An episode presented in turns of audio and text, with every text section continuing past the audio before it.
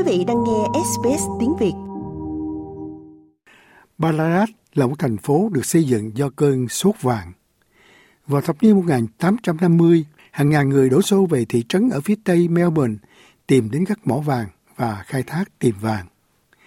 Những kinh nghiệm và tài năng của những người Úc gốc Hoa đã tạo nên sự thành công của một thành phố, thế nhưng chỉ trên bề mặt, nó là một phần của lịch sử thành phố và dễ dàng trôi vào quên lãng. Ông Charles Chung là Chủ tịch Hiệp hội Văn hóa người Úc gốc Hoa tại Ballarat, hy vọng chuyện đó sẽ thay đổi. Người Hoa không chỉ là một phần của nước Úc, vì vậy chúng tôi cần mọi người biết nhiều hơn về nền văn hóa Trung Hoa, bởi vì đây cũng là một phần của nước Úc trong một xã hội đa văn hóa. Chúng ta cần biết các nền văn hóa khác nữa. Được biết, một ngân hàng cũ 170 năm tuổi ở trung tâm Ballarat đang được biến thành một trung tâm văn hóa cho cộng đồng người Hoa của thành phố. Đó là tòa nhà nguy nga với dáng vẻ thời Victoria ở góc của hai con phố lớn tại Ballarat. Trung tâm của nó sẽ là một thư viện với hơn 120.000 quyển sách, biến nơi này trở thành một trong những bộ sưu tập văn học Trung Quốc lớn nhất ở Nam bán cầu. Sự kiện nói trên khiến ông Mick Trambat ở Ballarat có cơ hội kết nối với di sản Trung Quốc của ông.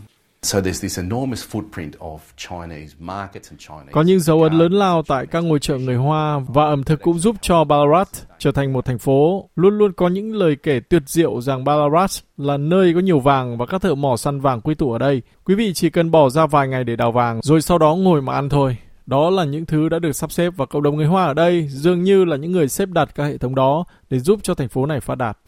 Được biết, ông cố của ông từ Trung Quốc đến Úc hồi thế kỷ 19 và hành nghề thuốc bắc.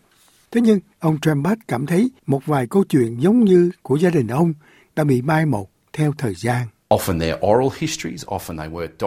Thường là những lịch sử truyền khẩu, không có tài liệu vì đó là cách thức đặc biệt khiến cho Ballarat tự nó là một thị trấn của con cháu di dân người Âu Châu và dần ra trở nên sáng chói. Trong đó có ảnh hưởng của người Hoa vào việc xây dựng thành phố này. Trong đó, Ryan Phù nhớ lại mình đã từng trải qua sự phân biệt chủng tộc khi lớn lên vì họ mang tiếng Hoa của mình. Ông cố của ông đã thực hiện cuộc hành trình đến Ballarat để săn vàng. Ông hy vọng thư viện có thể giúp truyền lại lịch sử kết nối Trung Quốc của Ballarat cho các thế hệ tương lai. Nay có một số những người trẻ có nhìn lại và nói rằng đây là những gì họ đã làm.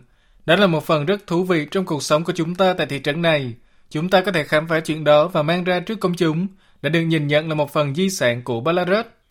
Được biết, thư viện và trung tâm văn hóa gần như sẵn sàng mở cửa cho công chúng, nhưng vẫn còn khoảng 40.000 quyển sách cần được dán nhãn, phân loại và đưa lên kệ.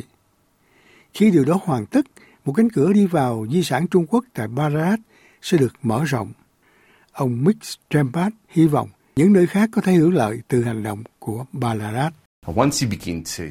Một khi quý vị bắt đầu ăn mừng chuyện đó rồi ghi nhận và hiểu rằng nó có thể cho phép quý vị nhìn thế giới với nhãn quan hoàn toàn khác.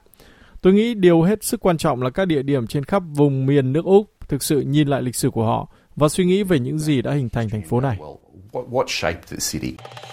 Quý vị muốn nghe những câu chuyện tương tự có trên Apple Podcast, Google Podcast, Spotify hoặc tải về để nghe bất cứ lúc nào.